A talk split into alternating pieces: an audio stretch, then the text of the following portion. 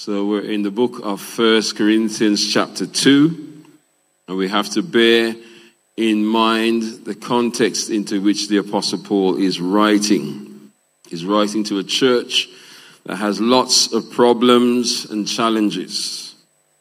Division, immorality, litigation. They are abusing the spiritual gifts. This is a young church and they are an immature church.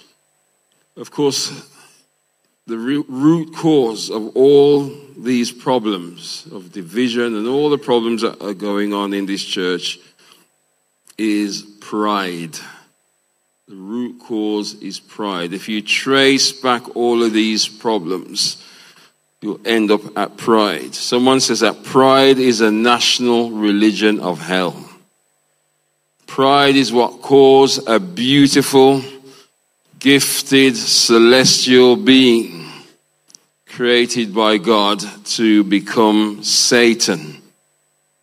Because Lucifer got lifted up in pride and thought he could overthrow God. He was thrown out of heaven. In Proverbs 16, verse 18, it says, Pride goes before destruction and a lofty or a haughty spirit before a fall. So, pride is a very dangerous thing, and all of us are battling with pride. I don't know about you, but we are all battling with our pride. And when I say pride, I'm not talking about being proud of something, I mean, it's really arrogance. Arrogance all sin can be traced back to the root of arrogance or to the root of pride. And pride has one aim. Pride wants us to think more highly of ourselves than we ought to. Romans 12, verse 3. So pride says, I'm right all the time, and everybody else is wrong. That's what pride does. We think more highly of ourselves than we ought to. And what we're going to see in this lesson is that Paul is going to be chipping away at the pride of this church in Corinth. Now, in the last lesson, we saw that God had devised a way of salvation that does not depend on human involvement and does not need any human wisdom or righteousness. And this is the wisdom of God, so that none of us can boast apart from glory or boast in the Lord. Ephesians 2 8 and 9. So none of us can boast about contributing to our salvation because God set it up that way that it has no human involvement. We are saved by grace through faith in Christ alone. So we can't take any credit for our salvation. And this is the wisdom of God. Notice that God brought down pride. So pride, pride is a problem. Pride is a problem in our world. Pride is a problem in our lives. But notice how God brings down pride. God brought down pride through the ultimate act of humility. What is that act? The ultimate act of humility. Jesus Christ, God condescending and becoming a man at the hands of his own creation, being cruelly murdered, even though he was innocent. He was ill treated. He died. He rose again and ascended. That's the ultimate act of humility. So God takes pride out but when we are immature and we walk in the, in the place of strife and division and all these challenges that we see in the church in Corinth, what we're doing, we're putting back into the equation what God has taken out. That's what we're doing. So, what Paul's going to do here in this passage, he's going to be chiseling away, he's going to be chipping away at everything that the Corinthians are taking pride in. And in this passage, he's going to go back to the very beginning of him journeying to Corinth and meeting with these brethren. We have to remember that Paul is the founder of this church in Corinth. So our theme is growing up in the truth today, growing up in the truth. And I just want to jump into Acts 17 before we go to the passage, just to set uh, the backdrop to this. So before Paul arrived in Corinth, he was about 35 miles away in a place called Athens. Athens at that time was the intellectual and philosophical center of the Roman Empire. It was filled with very, very bright and smart people. So Paul, for whatever reason, arrives in Athens alone, and that's not the normal pattern for Paul. He normally travels with someone. And in the New Testament, we see that Jesus sent his disciples out two by two. So this isn't the normal pattern that we see in the New Testament, but in this case, Paul arrives in Athens by himself. He visits the synagogue, which he always does. However, what we see in Acts 17 is Paul kind of evangelizing in a sort of low key manner. He's not going all out in his uh, evangelistic efforts as he normally does. And Paul, the scripture says, he even goes down to the marketplace. And there he's, he's sharing about his faith, which all low key. And he meets a group of Epicureans and Stoic philosophers, and they begin debating with him. They couldn't understand what Paul was talking about, so they called him a babbler because they thought he was preaching two gods. They thought he was preaching about Christ, who was the Messiah, as one God, and then they thought he was preaching about Christ, the resurrected Christ, as another God. So they couldn't understand what he was talking about. So these philosophers arranged an invitation for Paul to give a presentation to the Areopagus. Now, the Areopagus is the high court of Greek philosophy. And you could only present in the Areopagus by invitation only. You can't just turn up and say, Well, I've got a new philosophy and I want to present it. You had to be invited. So, this is a big deal for Paul. He's going to stand before the brightest men in Athens, which is the center of intellectualism in the Roman Empire. And he did. He did, and he, he presented to them his message of the gospel. And what would happen there is that once you sort of present your philosophy, the High Court would judge well, is this a sort of take of the Stoics or the Epicureans or someone else's philosophy? Or is this legitimately a brand new philosophy? And if it was deemed that it was, then you, was, you were then deemed as a philosopher. You got yourself a philosophy, and now you are a philosopher. However, what we see in Acts chapter 17 is that Paul presents a very eloquent message, and some of the scholars say that this is the most brilliant message from the Apostle Paul in the scripture. The only one thing we see from this, though, is that it doesn't yield much results.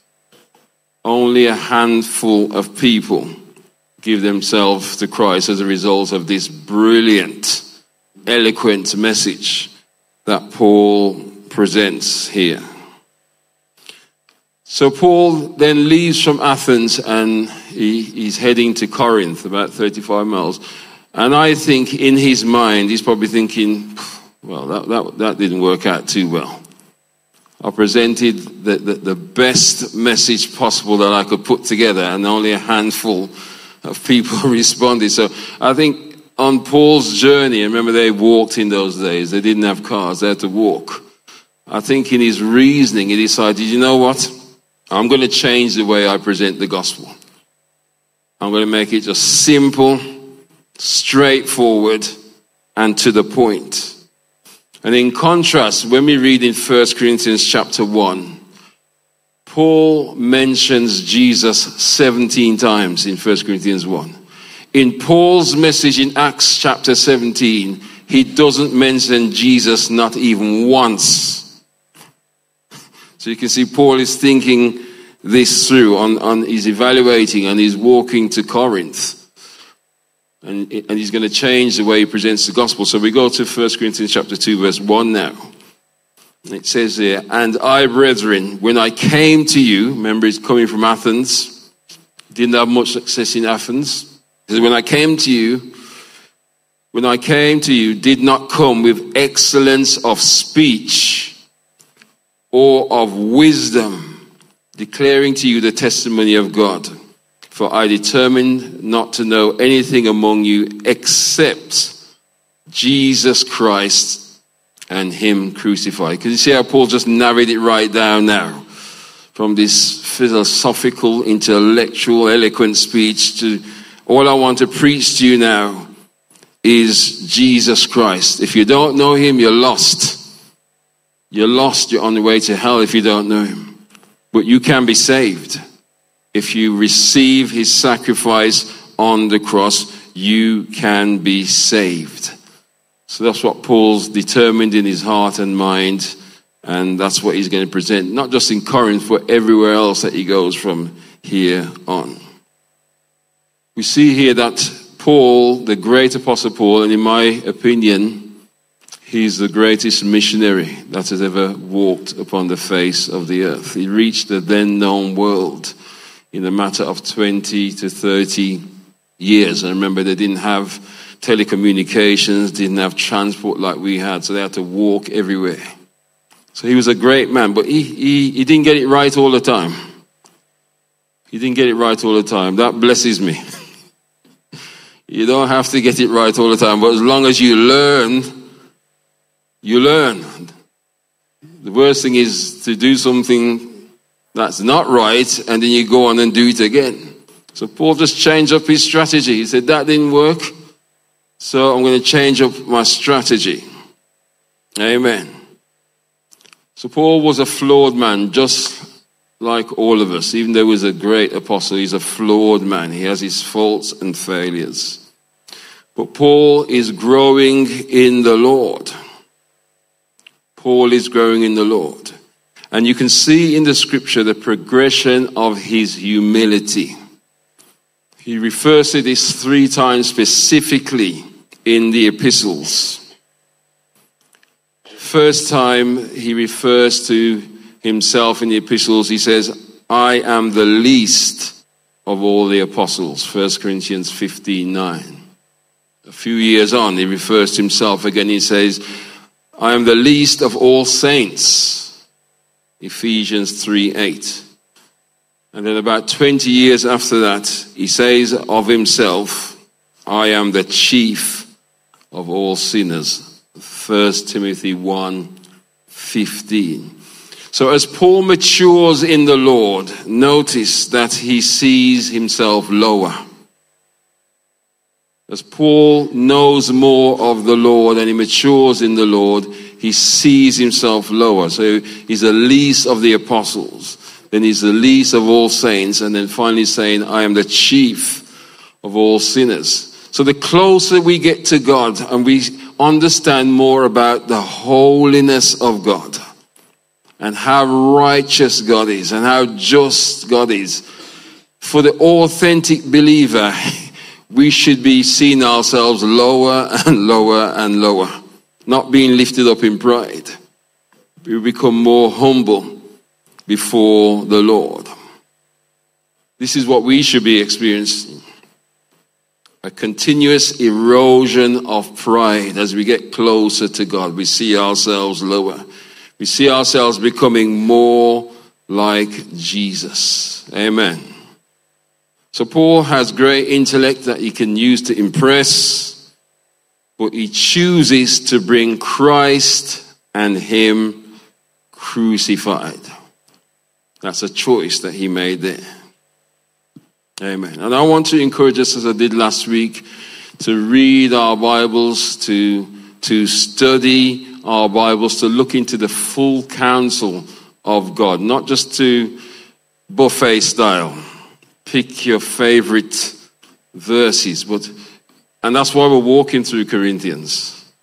We're walking through it literally uh, section by section so God can speak to us from his full counsel. That is so important that we see Christ from every angle in the scripture. And we really get to know him. That's how we get to know him by seeing him from every angle. And my role as a pastor is not to be perfect. I'm, I'm not perfect. No pastor is perfect. You see, you say amen then? Never have to ask you for an amen. What's the truth? No pastor is perfect, and this pastor here is not perfect. But what I am charged to do is to bring Christ to you and Him crucified, but not just from select passages, from the full counsel of God. That's how we get to know God. That's how we get to know Him better. So I'm encouraging you to press upward toward the goal of God in Christ Jesus. Philippians 3 40. And why? Why is that my role? Why is that the role of every pastor? Because we want to see ourselves transformed. Amen. The more we know Jesus is the more transformation takes place in us. Now, all illustrations and analogies are limited, so just take this for what it is. I did the, the best I could to, to bring this out. My role is not to teach you how to behave. That's called reformation. To teach you how to behave, to tell you how to live, do A, B, C, run your life this way and that way. That's reformation. You see the example there? It's a crushed up piece of paper and it's reformed through a process into an image that looks like a bird to me that can fly. Been reformed. But then that can be changed, can't it? You can take that image of a bird, you can make it into a car, you can crush it up again. So the role of coming to church, reading our Bibles, the pastors preaching, is not to reform us. Please go forward. Well, it's to transform us. Can you see the difference there? It's from a caterpillar right through to the stage of a butterfly. That's a transformation. You can't reverse that process. When we are transformed, we begin to live like Jesus. When we are reformed, we can try and live like Jesus. but sometimes we, we, we kind of slip out and we don't live like Jesus. So the point of our preaching and teaching is not to reform, it's to transform. And how, how, do we, how do we go through that process of transformation? By getting as close to Jesus as we can, by knowing Jesus more. Then, when you know Jesus, the behavior will follow because you want to please Jesus. Is anybody getting this? Yeah, so we're not uh, teaching a set of rules and behavior. We're saying get close to Jesus through the scripture, even the scriptures that you don't particularly want to read see Jesus because it says that the whole volume of the book is written of Christ. So in every page of the Bible, we see Jesus right in the middle of it. And as we read and we look into the gospel and we get to know Jesus more, then we are transformed. And this is a continuous process for the Christian. Amen. Verse 3 says, I was with you in weakness in fear and in much trembling.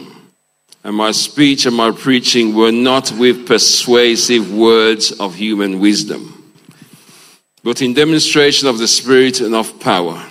That your faith, this is important, that your faith should not be in the wisdom of men, but in the power of God. So Paul says, I was with you in weakness and fear. And the scripture records in Acts 18, I believe it is, that Corinth was the only place where the Apostle Paul was afraid. Remember, I shared with you that um, Paul was not no kind of scaredy cat. He was a rough, tough tumbler. He was beaten.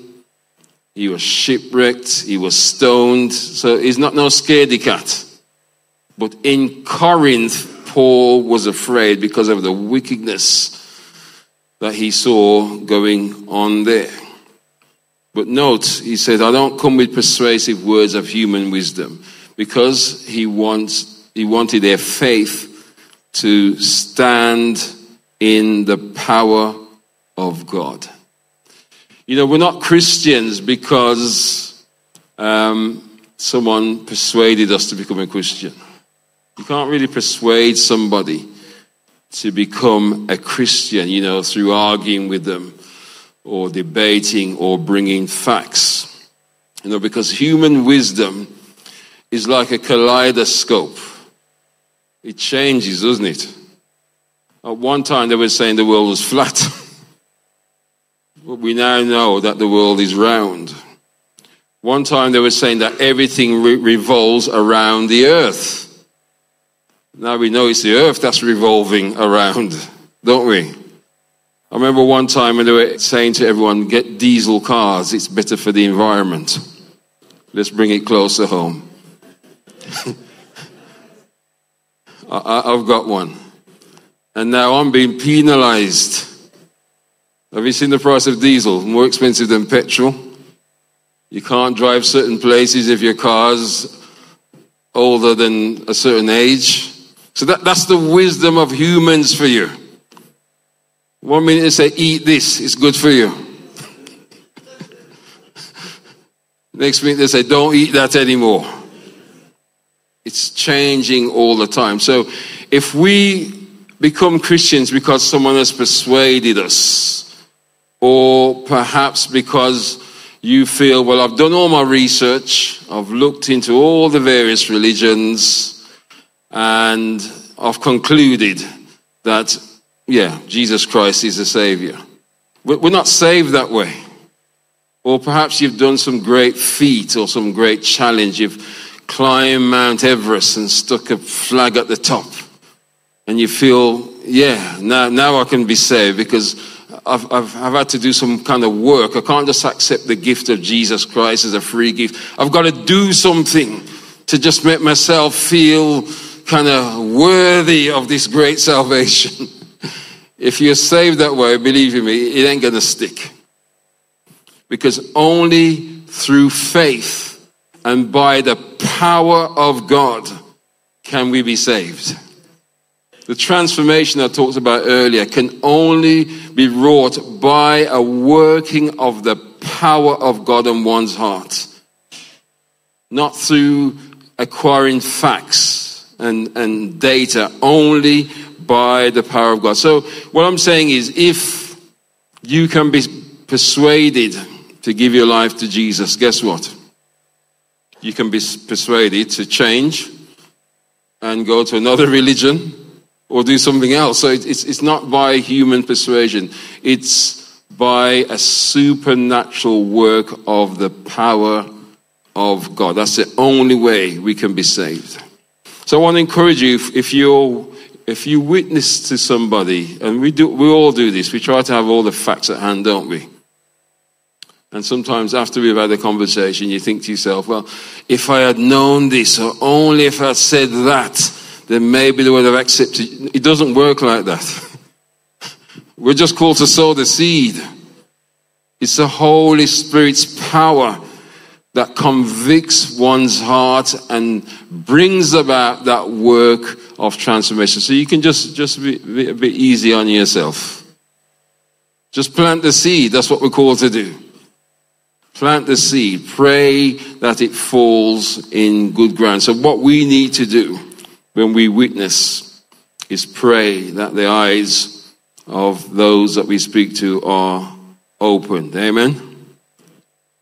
Amen.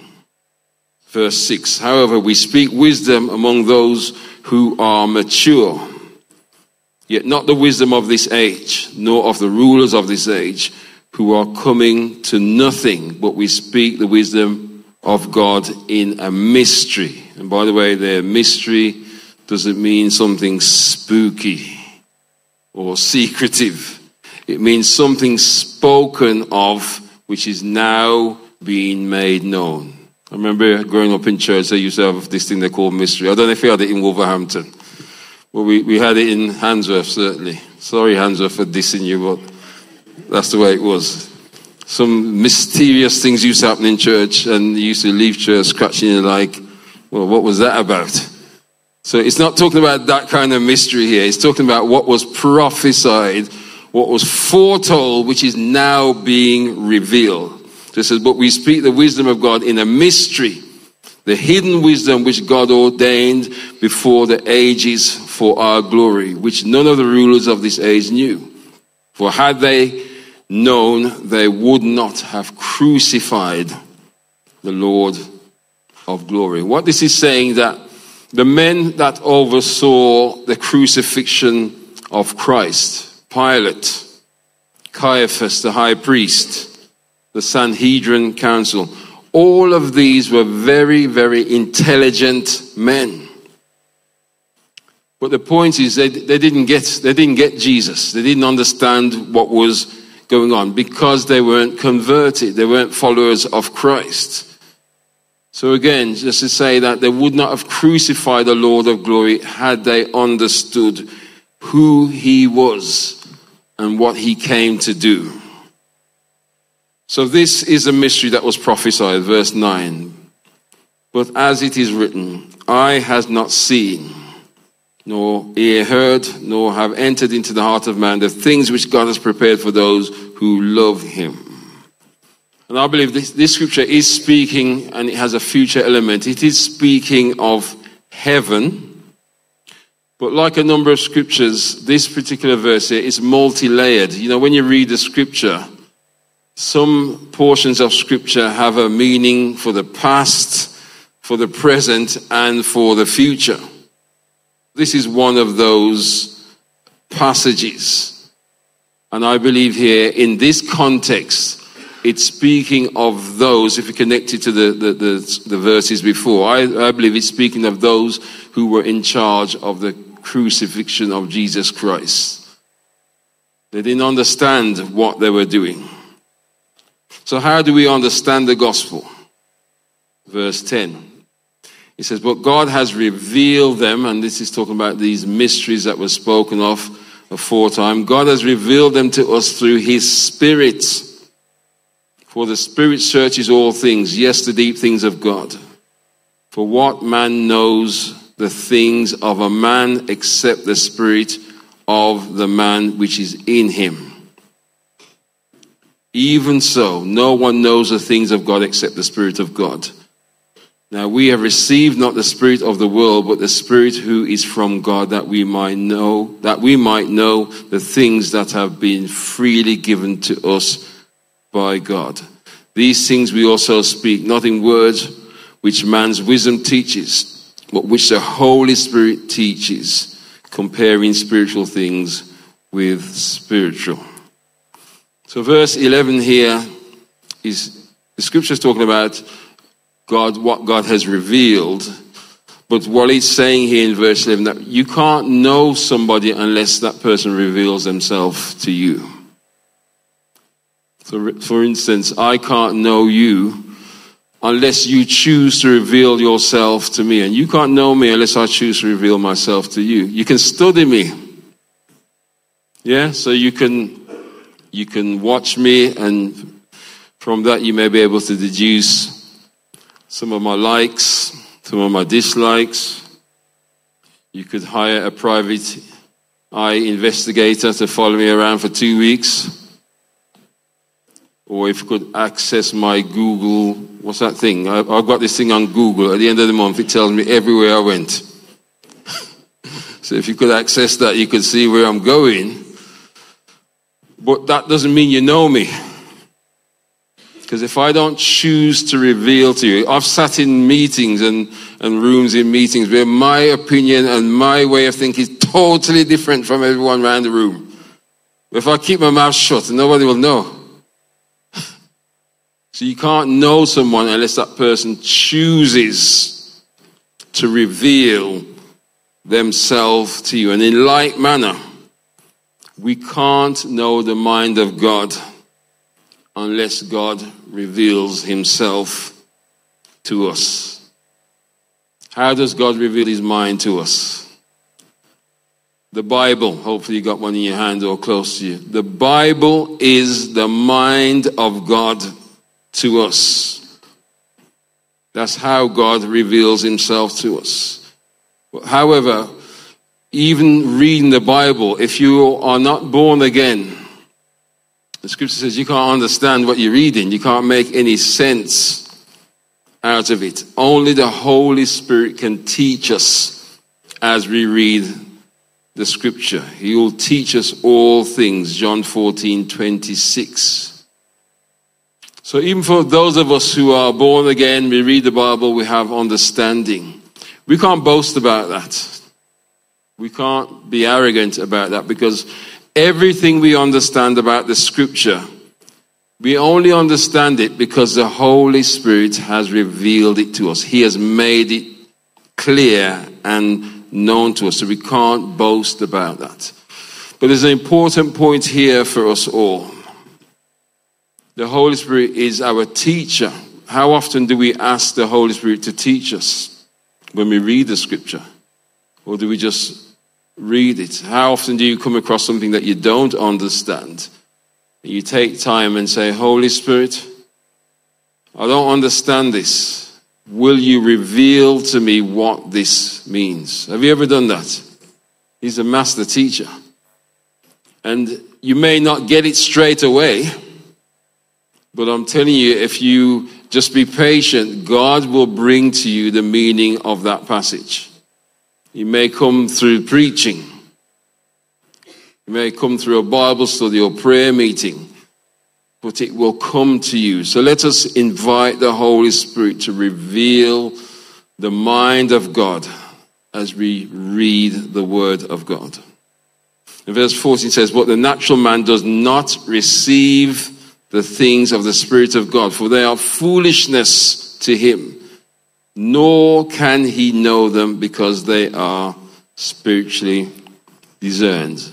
Again, without the Holy Spirit revealing the mind of God, you can't know the mind of God, no matter how hard you try. You're just not going to make any sense out of it. Just like what Pilate and these guys did. They had the law, they had the scripture. No doubt they, uh, the high priest, the, the, the Sanhedrin read the scripture, but they missed the Christ. They missed him totally because you need the Holy Spirit to make that known to you. So to them, it was just foolishness. They just can't receive it. So going on, we're going to see here that the Apostle Paul is going to introduce three types of man. Three types of man. And in verse 14, it says, he, he speaks here of the natural man the natural man. The natural man is an unbeliever, someone who is physically alive but spiritually dead. So that's the natural man. In the version that was read earlier by Daniel, I can't remember what term it used. It didn't say natural man, it used another term. But in this New King James Version or King James, it says a natural man. Someone who's physically alive but is spiritually dead. How did this come about? Well, God said to Adam in the garden, The day you eat of the forbidden fruit, you will surely die. What did Adam do? Adam ate the forbidden fruit. Did he die? How did he die? So he didn't die physically because we know he lived for many, many years after that. But he died spiritually. And then every child of Adam that was born after Adam was born spiritually dead, born with a dead spirit. That word in the Greek, I am not going to attempt to pronounce it, but it means natural, it means soulish, and it means sensual. So to be spiritually dead means that you're governed by your soul. Your soul takes the lead on anything that you do. And your soul is made up of your mind, will, and emotions. So to be spiritually dead means that you're governed by your soul. In other words, decisions that you take in life, by and large, sometimes are based on our, how we feel, isn't it? On our emotions. Our soul is king in our lives. That's what it means to be spiritually dead. And as I said before, when we're sharing with uh, our loved ones or whoever you meet the gospel, it's hard for them to receive because they're spiritually dead. It'd be like trying to communicate to a corpse. Have you done that? I did it when my mom died. She can't hear me because she's dead. So it's like trying to speak to someone who's alive physically but the spirit is there. They just can't receive the things of the spirit. So what we should do is not get frustrated or get upset or anger about that. Pray for that individual or pray for that person that the blindness which is over their eyes will be removed. Amen. The God of this world has blinded their eyes. Second Corinthians 4 4. Pray that the blindness be removed, that they can then receive the truth of the gospel and be saved. Now we're going to see here another man. So that was a natural man, physically alive but spiritually dead. Now we're going to see the spiritual man in verse 15. But he who is spiritual judges all things, yet he himself is rightly judged by no one. So the spiritual man is someone whose spirit has been made alive by accepting Jesus Christ as Lord. So this person is physically alive, but also spiritually alive. And then there's a third man, which we're not going to deal with today. It will be in the next lesson in chapter 3. The third man is the carnal man. So the carnal man is someone who is born again, whose spirit is alive, but that person's life is dominated by the soul, by the, by the flesh, carnal. So I want you to know that if you are a spiritual man, when I say man, I'm not just talking about males. This is the language of Bobby's, but obviously includes females as well. So a spiritual person, we have living inside of us the greatest instructor, the greatest guide, the greatest counselor is living inside every born again believer. But are you listening to the counsel of the Holy Spirit? Are we walking in His guidance or are we carnal and just doing our own things? Verse 16 says, For who has known the mind of the Lord that he may instruct him? But we have the mind of Christ. Wow. The Holy Spirit in us makes known to us the mind of Christ. Remember, the Holy Spirit is not going to force himself upon us. We have to invite his counsel. We have to invite his, his, his wisdom. And as simple as that may seem, oftentimes we don't. We try to figure it out ourselves, or we are dominated by our emotions, or by our soul, or by our flesh. But the Holy Spirit is living inside of the believer to make known to us the mind of Christ. This is what happened to the reformer Martin Luther. He didn't set out to be a reformer. He was a humble Roman Catholic monk. And the Holy Spirit began to deal with him about the Word of God being the authority in his life and not the traditions of men. The Holy Spirit began to illuminate in Martin Luther's heart the Word of God and to say, this is what should govern your life, not the laws and bylaws and of, of the church or traditions of men, but the word of God. And then Martin Luther began to understand that he was saved by grace through faith in Jesus Christ, Ephesians 2. And he began to, to write about this. And he was called up to a high court and before the officials. And his life was then put under threat because of what he was saying and what he was writing. When he was put on trial in front of a great council of dignitaries, and they said to him, You got to stop writing and, and, and saying this stuff. He said to them basically, This is what I am seeing in the Word of God. And he also said to them, If you can show me in the Word of God that I am wrong, I will accept it. But if you can't show me, I'm going to stand by what is being revealed to me by the Holy Spirit. And you know, as a result of the Holy Spirit speaking to Martin Luther, today we have our Bibles. We have our Bibles t- today. And he was a founder of the Reformation. May we also allow the Holy Spirit who lives in us to illuminate the Word of God and transform us. We don't just want to be reformed, we want to be a new creature in Christ Jesus, a brand new person. I don't know about you, but that's my experience. When I came to faith in Jesus Christ, I became a different person. Not by me making an effort. It wasn't reformation, or else I would have gone back. I don't think I fully computed and understood at the time what had happened to me because my testimony is not one that you could make a film out of. It was just, it was just so simple. It's almost like nobody would really want to know how, how I got saved. I didn't have no bright light flash. There was no angels. I didn't see anything. It was just an ordinary day. The only difference is I bowed my knee and accepted Jesus Christ. But from that moment, and I didn't realize it on the day, I, I, felt exactly the same. I didn't feel no different when I got up from my knees on my way back home. I didn't feel any different. I went to my bed. I didn't feel any different.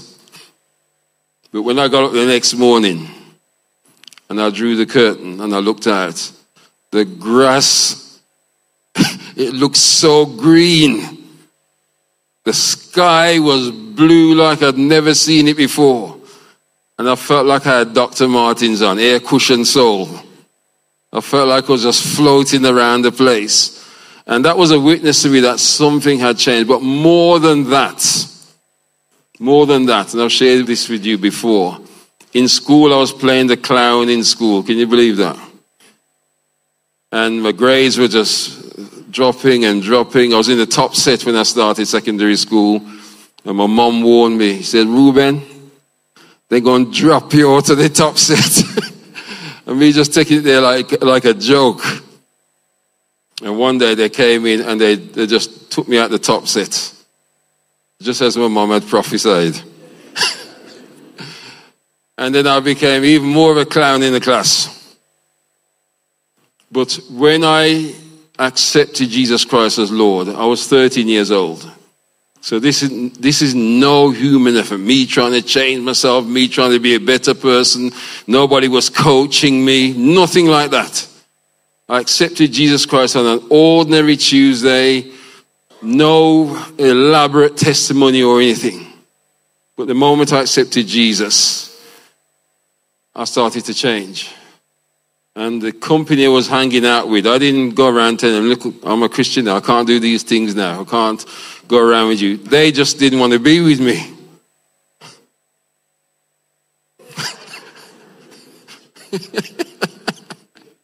they didn't want to be with me. And then the deputy head teacher called my mom to a meeting. German man, Mr. Hess, never forget him. And he said, Mrs. King, something has happened to Ruben. I don't know what it is. Something has happened to him. And if he puts his head in his books, he will actually leave school with a qualification. Now tell me who could do that apart from the Holy Spirit? A 13 year old, where would you get that knowledge from to do that? So then I knew that I was saved and I began to see my life transformed, not reformed My life transformed before me. I wonder if anybody in this room, because you, you might be thinking, well, I'm thinking about giving my life to Jesus, but I, I, don't know if I could live that life. I don't know if I could follow all those rules. And we make all sorts of excuses, don't we? Give it another year. I'm not quite ready yet. I'm saying to you, just as my life and many of us in here, our lives have, were transformed, God will transform your life, not by your human effort, not through you making great attempts to be a better person, but by the power of the Holy Spirit. He will regenerate you on the inside. He will make you a brand new person. God will come and change the desires in your hearts, turn you around, set you in the right direction. If you accept Jesus Christ as Lord and Savior. You don't have to worry about how you're going to do that. That's a supernatural work of the Holy Spirit. I wonder if anybody wants Jesus in this house. Does anybody want Jesus in this house? Does anybody want more of the Holy Spirit in this house? Because you can have as much of the Holy Spirit as you want. You know, you can limit how much of God you want in your life. And for some of us, we're probably satisfied. We're thinking, well, I'm on my way to heaven. I think, I think this will do me. But you can have more of God. You can have more of the Holy Spirit. You can have more of Jesus in your life if you are hungry and thirsty for that. That will not be forced on you. You've got to have a hunger and thirst for it. The scripture there, Ezekiel 47, 1 to 6, where the prophet goes into the water and the water just catches him at his ankles. But if you're happy with just standing there with your ankles, that's, that's fine. But this is a river, so there's more. So you, you can step out more, let it come up to your knees. And some people are happy with just standing around in the, in, in the river of God at their knees. I, I, I was there one time, I remember. I remember I, I, I'm a musician. I remember I went out on this tour in Europe, six weeks tour going all over Europe to different countries. But I felt empty. I felt empty. I could play, just standing up there on the stage playing, but I thought I've got nothing to give. I just, I just feel empty. When I came, when I came back from that tour, I said, you know what? I, I, this water's just catching me at my ankles. I'm, I'm going to start stepping out a bit further. And it came up to my knees. And, and there's still more when it comes up to your knees. You know that, don't you? Yeah, you can step out a bit more into the things of God. Let, let it catch you at your waist. And you might be happy to stand there with it at your waist. Feels good. Temperature of the water is nice. It's flowing past you.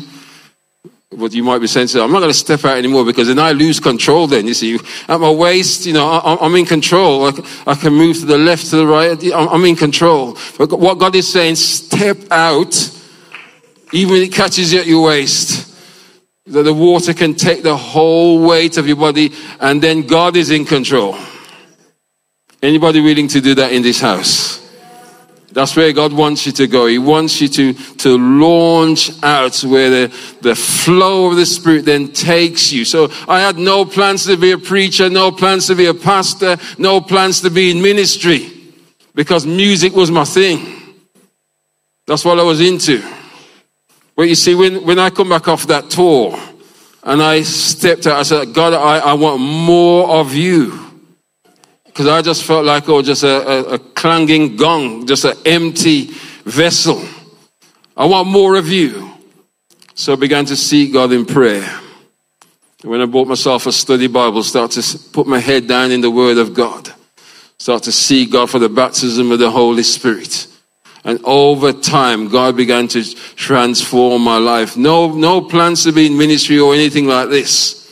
But as I then began to swim out, then God began to change the direction where I thought I wanted to go to really place me where He wanted me to be.